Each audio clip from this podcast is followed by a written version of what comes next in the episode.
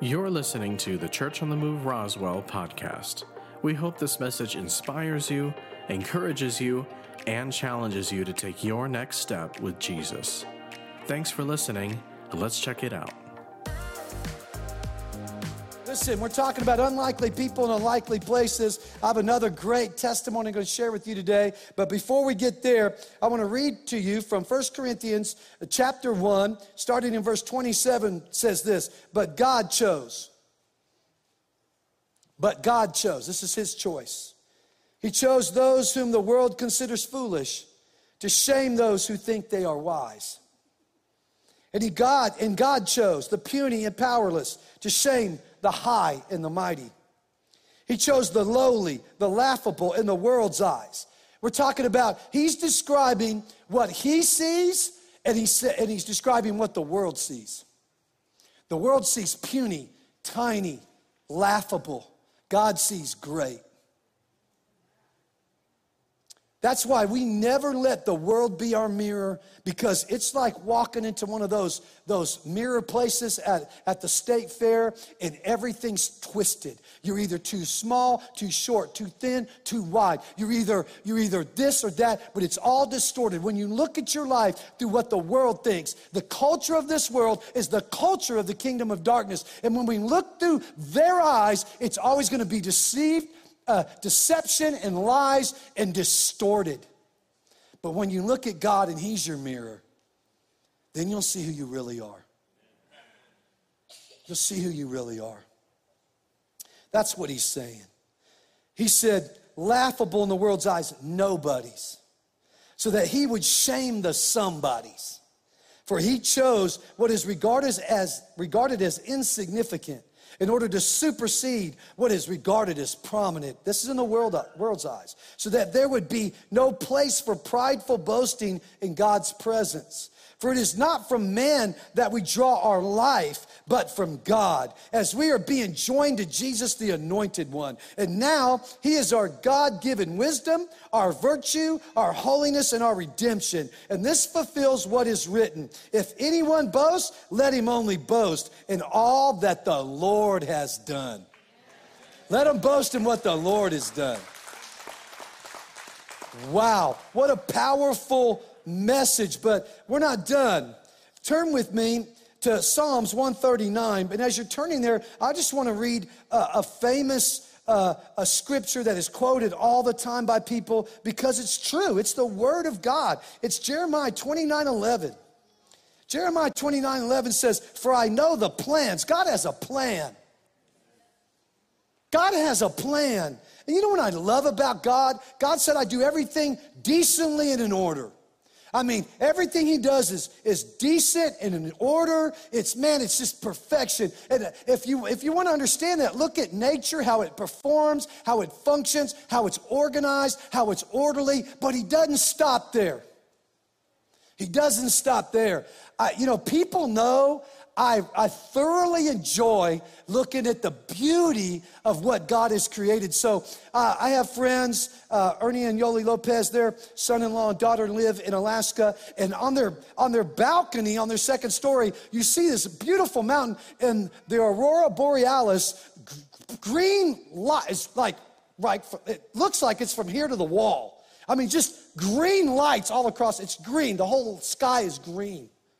It's, it's a light reflection coming through the atmosphere at that, at that, at that, uh, that northern level and so uh, of the world. And so it's just beautiful. And then they send me pictures of the mountains that's covered in snow and the beauty of the ocean. And, and man i just i look at that and i think god man your creativity and your beauty is, is incredible. Then i have ralph kobos. He sends me pictures of the, of the sunset um, uh, because he lives west, he gives me pictures of the sunset. And then uh, the same couple, Ernie, Ernie and Yoli, they send me pictures of the sunrise because they're on the east side. And so I see these beautiful pictures all the time, and I look at those things all the time. I'll pull over on the side of the road and just look at it. I'll get out of my car. If you ever see me get out of the car just looking, I'm not looking for UFOs, I'm looking at the beauty of God. I'm just looking at the beauty, I'm in awe. So not only does he do everything de- decently in order, not only does he have a plan to put your life in, in, to give your life some order, but then in the midst of that, he wants to make it beautiful too. That's how God plans. He plans order, he plans, he removes chaos and brings unity and harmony, and then he adds his beauty to it. That's how God, that's the plan he has for your life. The question is, do we want it? Because if we want it, He'll give it to you.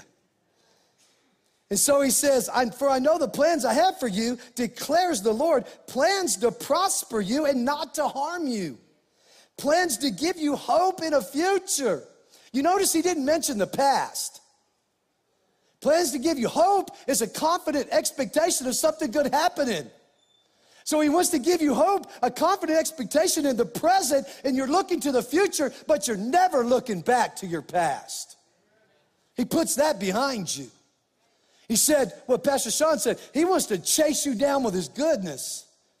I know what it's like to look over my shoulder and calamity chasing me because I know what it's like to live in the world. And I also know what it's like, man, to know that the goodness of God is chasing me down. Can I tell you? That one's better. I, this is, I know this is a great revelation. Uh, I know this will go out. This will be YouTube. Millions of people will start watching. They'll tweet it. They'll. They, I mean, I'm telling you, this is going to just blow up on social media. You ready? Those people online, just get ready. People in here, get ready. You're going to want to tweet this out. Good is better than bad. just, just so you would know. Prosperity chasing you is better than calamity. God is good, the devil is bad. I know that's exploding right now on social media. What a revelation. But some of us need to get a hold of it. I said, some of us need to get it. And those of you who do have a hold of it, you need to get a greater revelation of it. Let me read you this Psalms 139.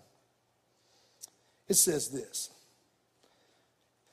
You saw who you created me to be before I became me. Before I'd ever seen the light of day, the number of days you planned, there's that word planned again. Everybody say planned. For me, were already recorded in your book. Every single moment you are thinking about me. When's the last time you looked at God and said, God, I thank you because you're thinking about me all the time. You're thinking about me all the time. Here's this next one. This just gets better. He said, How precious and wonder to consider.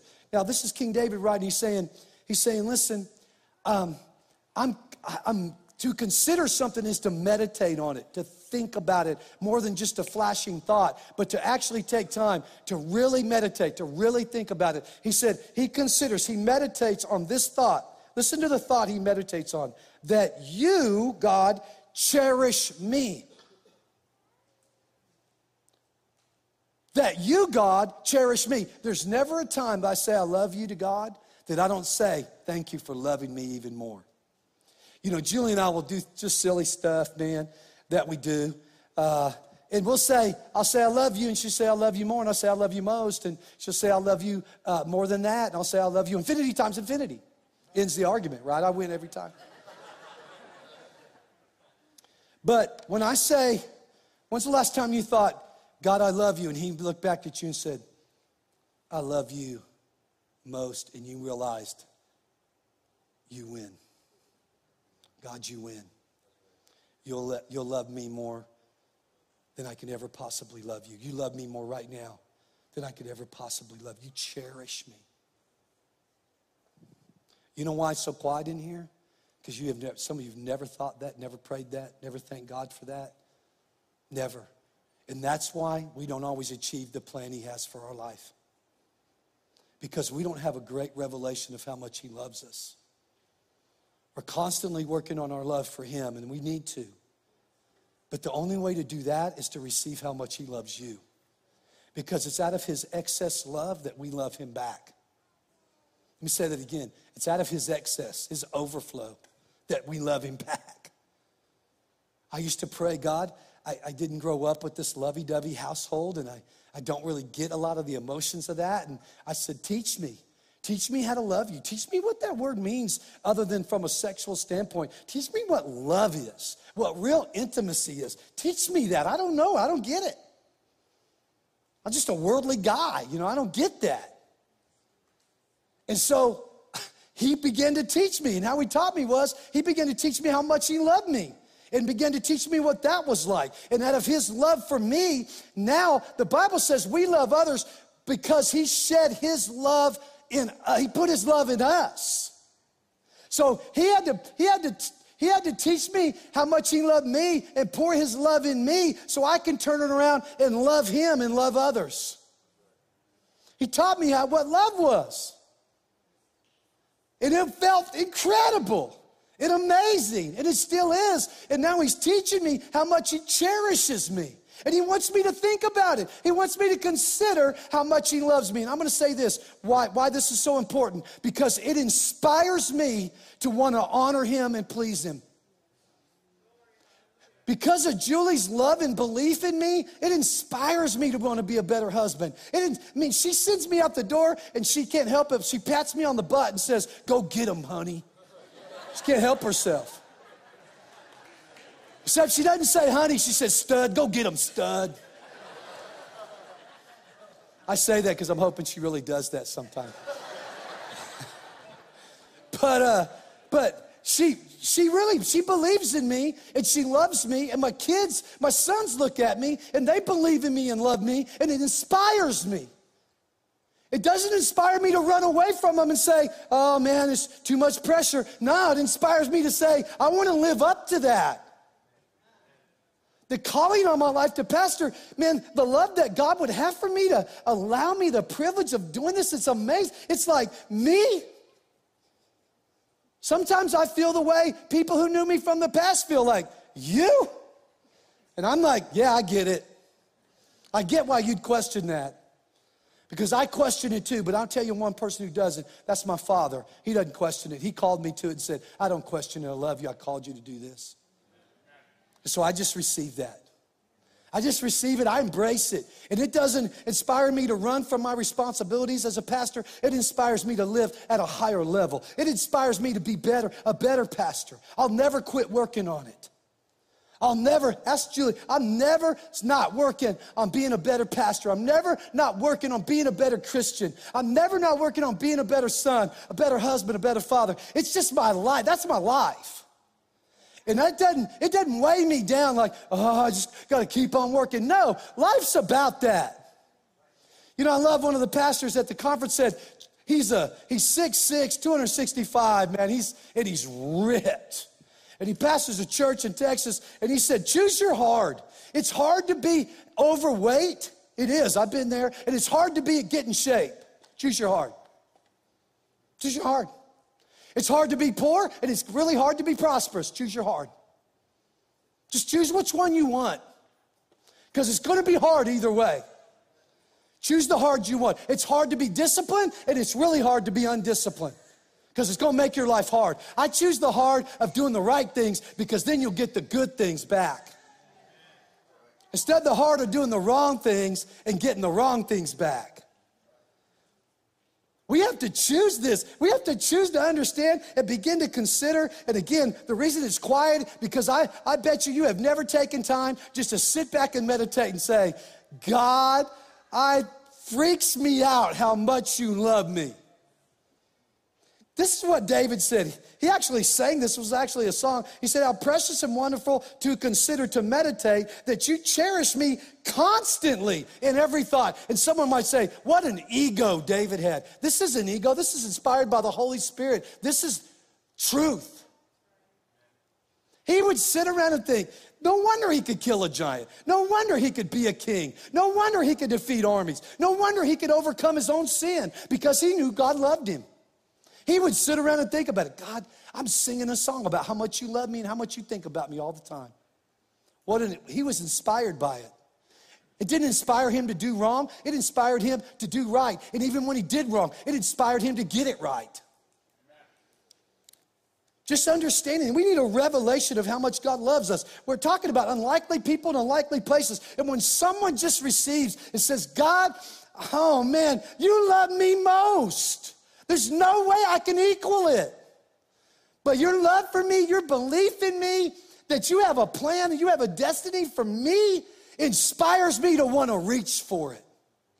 Inspires me to want to be better.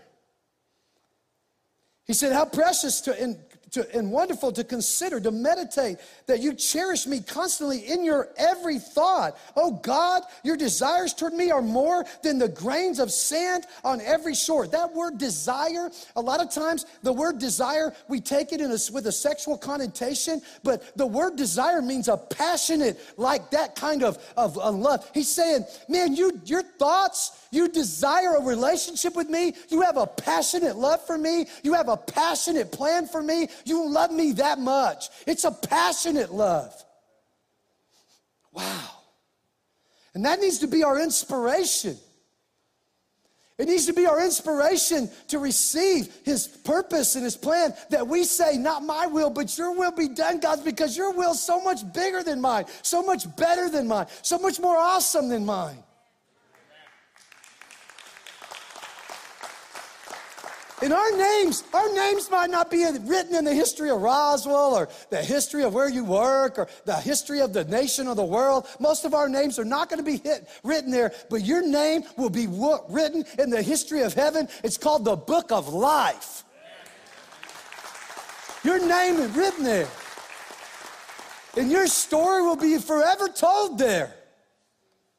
You'll be famous in heaven. Maybe not in this world, but you'll be famous in heaven for living out the plan of God for your life. I'm going to read to you a testimony for one of the ladies who attends our church. And uh, this is Crystal Rojas' story. Is Crystal here? Crystal, you here anywhere? I'll see. Is she here? Wave your hand, Crystal, if you're here. I didn't know if she's going to be in this service or if she was in the last one. Anyway, so this is Crystal Rojas' story. I want you just to sit back and take this in. I came into this world with a broken family. I was born in Los Angeles, California, where just a few days later I was released along with my biological mother, who soon after giving birth to me became homeless. My mother was dealing with mental health and substance uh, abuse issues, and my biological father was nowhere in the picture. As a small baby, I lived out of a car along with my older three siblings until we could find a home. Due to this, I was forced to temporarily separate from my oldest two siblings, and they went to live with a family, with family, so my mother could focus on getting her life together.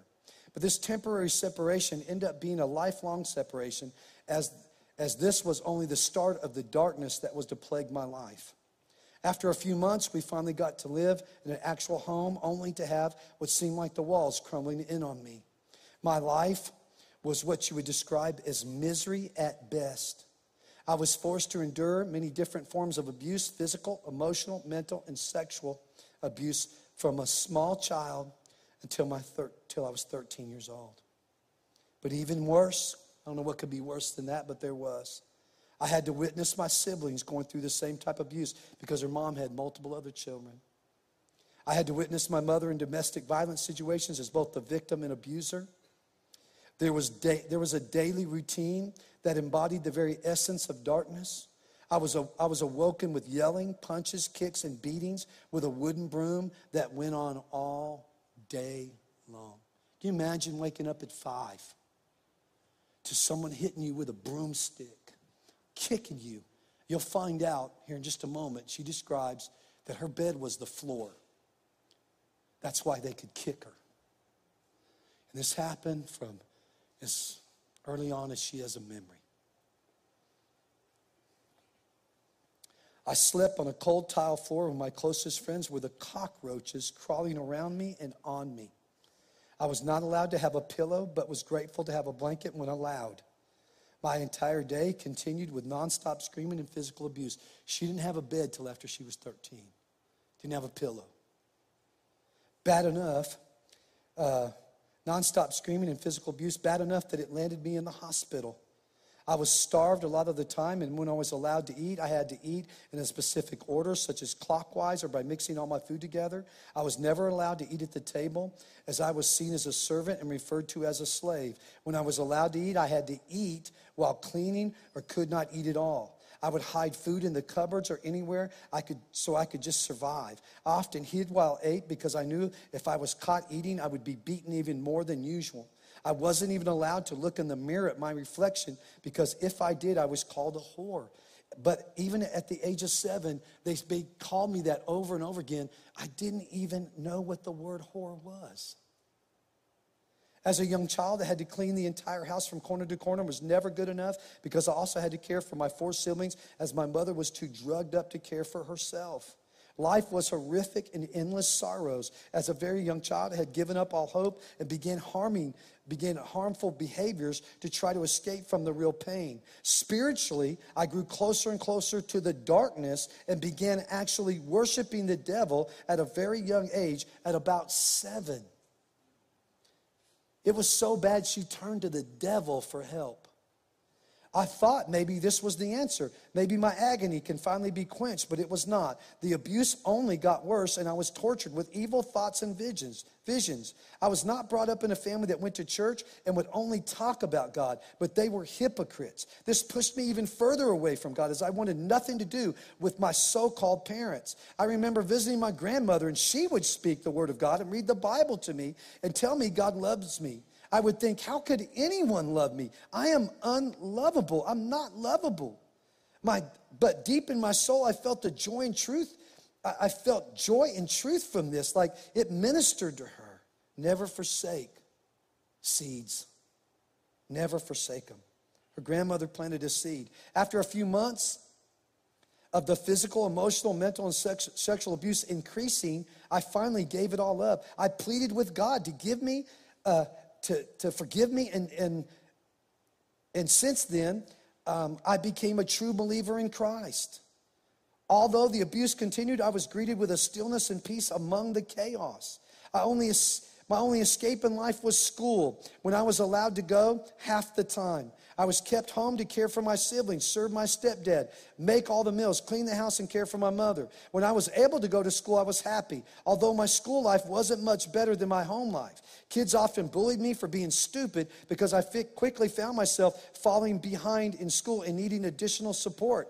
I wasn't allowed to Uh, attend school most of the time, but when I was, I was in special education classes to try to help me catch up. But this only gave the bullies even more of a reason to make fun of me. I was tormented for things like torn clothes and poor hygiene. What they didn't know is that my clothes usually came from well used donations or shopping or the lost and found. What they didn't know was that I was not allowed to shower or brush my teeth. I remember often being embarrassed because I was regularly sent to the nurse, nurse's office and given a hygiene kit, which was uh, of little help since I was not allowed to use it at home.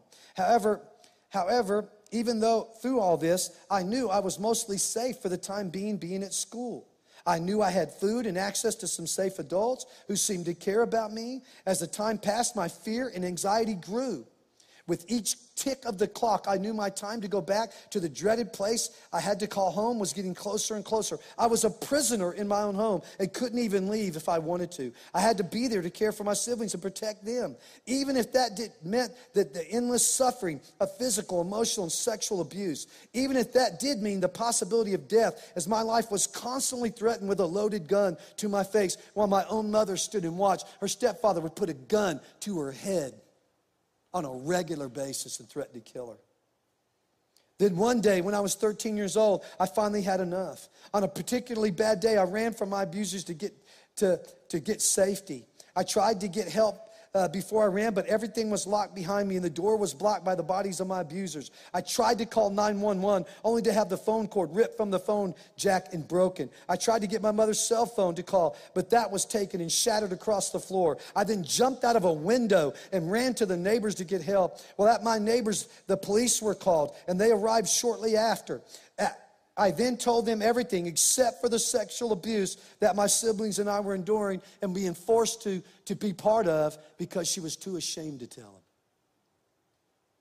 I showed the police my cuts and bruises caused by the abuse. My parents reported to the police that I was the issue and I was a troublemaker. That I and stated that um, I made myself, I gave myself the bruises and cuts and would fight with my siblings. The police started, uh, stated I needed to behave and go with my parents, fearing for my life because I knew exactly what was in store for me if I had to go back home. I finally made the choice to disclose the sexual abuse.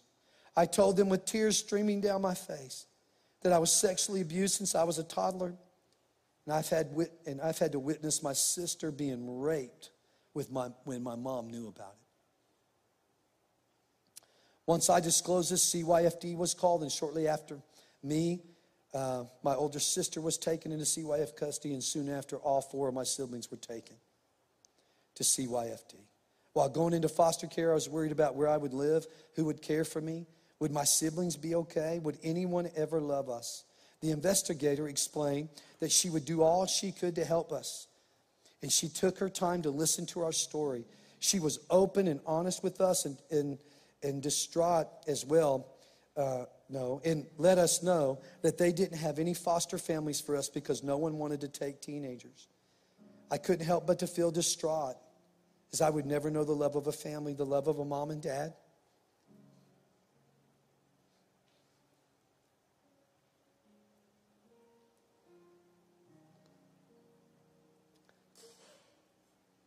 The investigator found a relative for us to live with, which soon after we were moved from. I then lived, from, then I, I then lived from one shelter and group home to the next. I wasn't a bad kid. I, I was just forced to go through unspeakable acts. And it seemed like I was the one still being punished, like all the abuse and neglect that I endured was somehow my fault.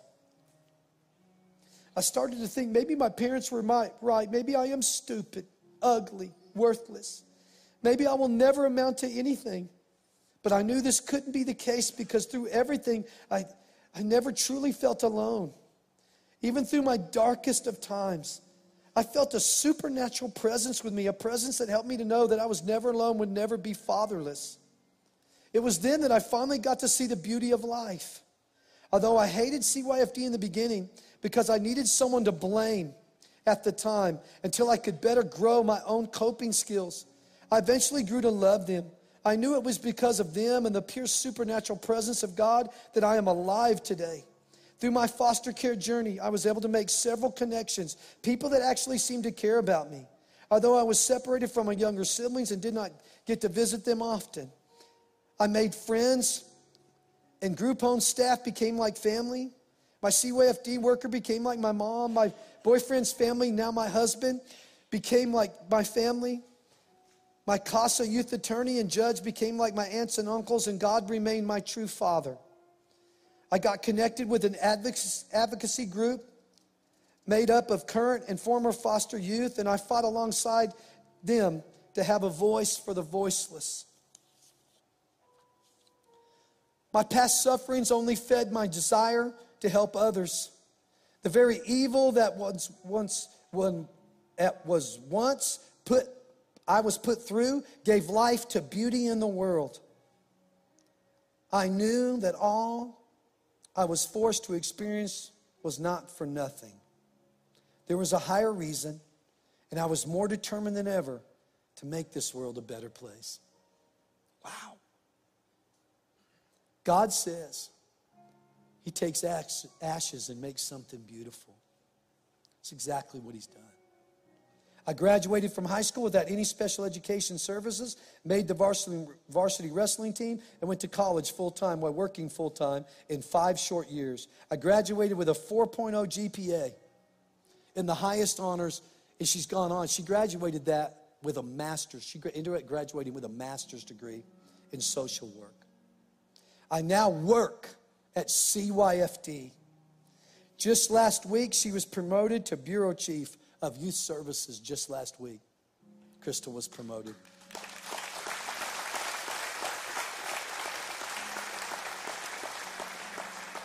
Her goal was to make systematic change to improve the foster care system and help make a positive difference in the lives of our youth. She's, she's truly ministered and helped hundreds of children just like her now.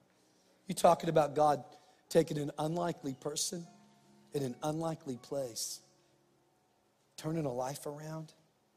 I now have a family of my own and three beautiful children, two of which are my nephews that my husband and I took in happily and became their forever family.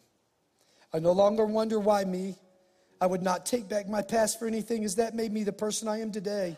It gave me an opportunity to share my story with others and to help them see their own greatness. It helped me to find my calling to help others in similar situations. I can tell you that I am no longer that scared little girl, girl worrying about her next meal. No, that homeless little baby no longer has to worry about where to lay her head down at night. She was able to seek forgiveness, comfort, love, and family through God. So never stop fighting, never stop believing. Hold tight to your faith. Face, face Goliath and know that God is there and has not forgotten you. Be the speck of light in the, in the, and share your light in good news with others. Yes, I once was lost, but through God's grace and mercy, now I am found.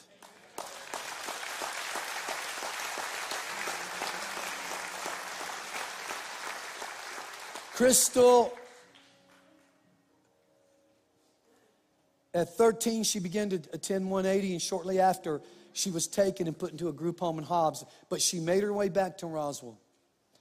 And at 20, she realized, man, I'm, I'm real inconsistent in church. I'm not doing all I'm, I'm supposed to be doing. God's been so good to me. So she came back to church on the move.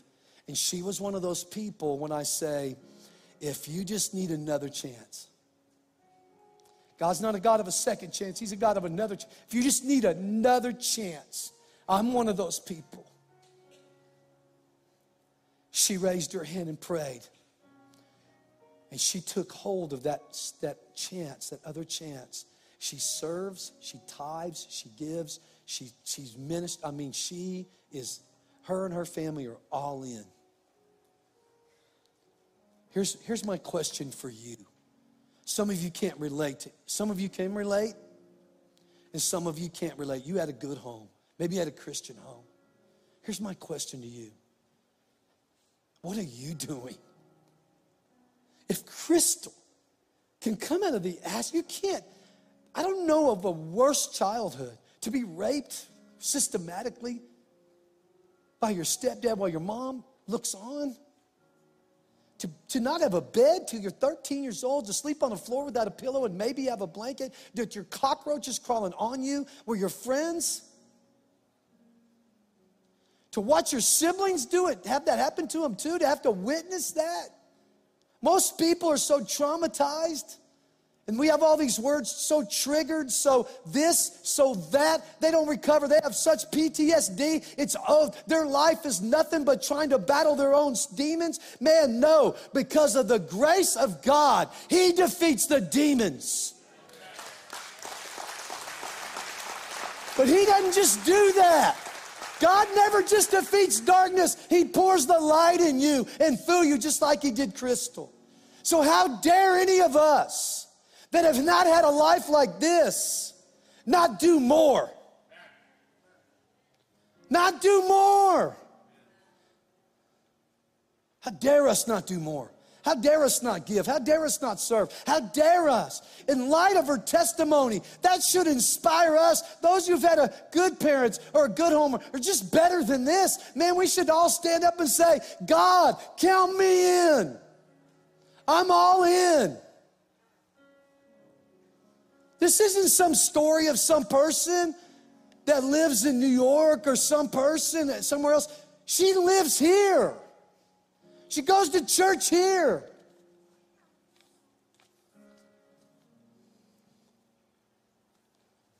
She's all in, making a difference.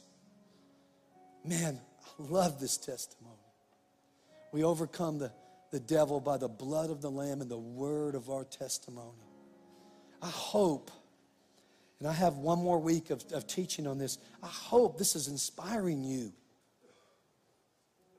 If God cherish you constantly, if God be for you, man, let's Let's do something great. Again, it might not be great in the world's eyes. It might, you might not get your name in the paper, but it'll be great to your family. It'll be great to the person you help. It'll be great to that orphan in Mexico. It'll be great to that kid in foster care. It'll be great to your wife and your kids. It'll be great to your grandkids. It'll be great for your family. Let's do something great. Let's honor God and have our name written in the history of heaven forever and ever and ever.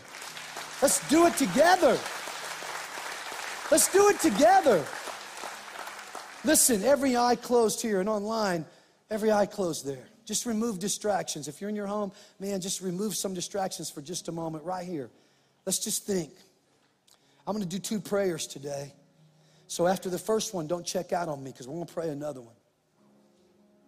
But the first one, we always put first things first. And Jesus said, I came to seek and save the lost. And He's been seeking you today. The reason you're sitting in here and you don't know Jesus Christ as Lord is because He's seeking you, He's pursuing you. You're not pursuing Him, but He's pursuing you. Because He loves you more. What's crazy about God, crazy cool, is that He loved me when I was His enemy and He loved you too. And those of you who are His enemy, you've been His enemy. You are His enemy, maybe right now, because you're working against Him in your life and the lives of others, not for Him. I was there, Crystal was there. But He loved, he loved me when I was an enemy. He loves you right now. He loves you as an enemy more than you'll ever love Him as a friend. As the Lord, He'll love you even more. The question is, is this do you believe the God of the universe, before you saw the light of day, has a plan for you? Do you believe that He loved you so much that He sent His only, only begotten Son, His only, only Son He birthed directly through a human being? He, by His Spirit, He spoke Jesus into existence in Mary's womb.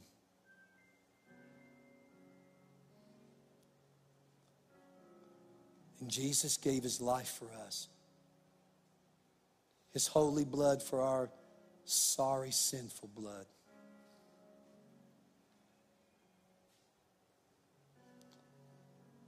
Hung on a cross and died for us. Descended three days into paradise and hell for us. And then rose from the dead for us to save my life, your life. God's pursuing you through this message. He's pursuing you through this testimony. He's pursuing you. Now, the question is are you going to pursue Him? And if you want to pursue Him, then this is how you do it. You pray with us.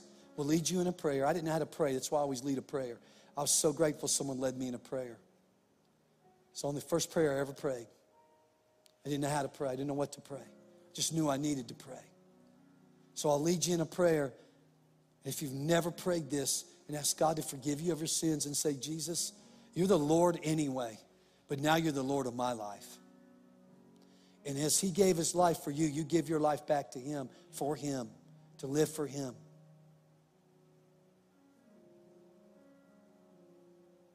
He'll save your life. He won't let you waste your life. He won't let selfishness dominate you anymore. You'll stop being just a taker and you'll become a giver.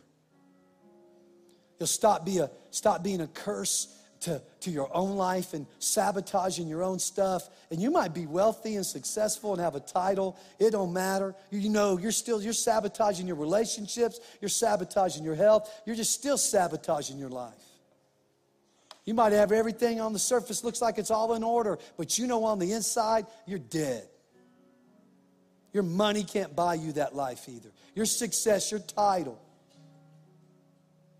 And for those of you on the other, other end of that spectrum, and you see your life as ashes, you see what God did when He breathed life into a little 13 year old girl crying out for help, a little girl crying out for help. You see how he took those ashes of her life and made it beautiful. He'll do the same for you. So, no matter what position of life you're in and where you're at, whether you're here uh, presently, physically, or online, or watching next week, listen, God is pursuing you. And if you've never prayed, this is your moment, this is your time, this is your day of salvation, the day that you're saved from your own sin and your own life and your own selfishness. And God gives you a life worth living here and giving away in the life forever in heaven and delivers you from the destruction of selfishness here and forever in hell. Today's the day. Today's your day, if you so choose it. So if that's you and you've never prayed to receive Jesus Christ as the Lord of your life, to receive the forgiveness of God, the Spirit of God, to change your life forever. If you've never done that, we want to pray with you right now. But also, just like Crystal, just like me, just like so many of you, maybe you just need another chance. Because God's not a God of a second chance, He's a God of another chance. Maybe you just need another chance and you need to pray right now, too. So, whether it's your first time or your next time, online, I'm going to ask you, don't even hesitate to do this. If you're able to, send us a message and say, I prayed for the first time or the next time. It's really important that you tell somebody and you acknowledge it. And in this room, I'm going to ask you to acknowledge it by doing this. On the count of three, you raise your hand and say, God, it's me. I'm not ashamed. I need to get right with you. Then put that hand down, send that text now, and in this room, on the count of three, raise your hand and right where you are seated, we'll pray. Right where you're at online, right where you are here. One, two, three. Raise your hand and say, It's me. I'm going to get right with God before I get here. Thank you.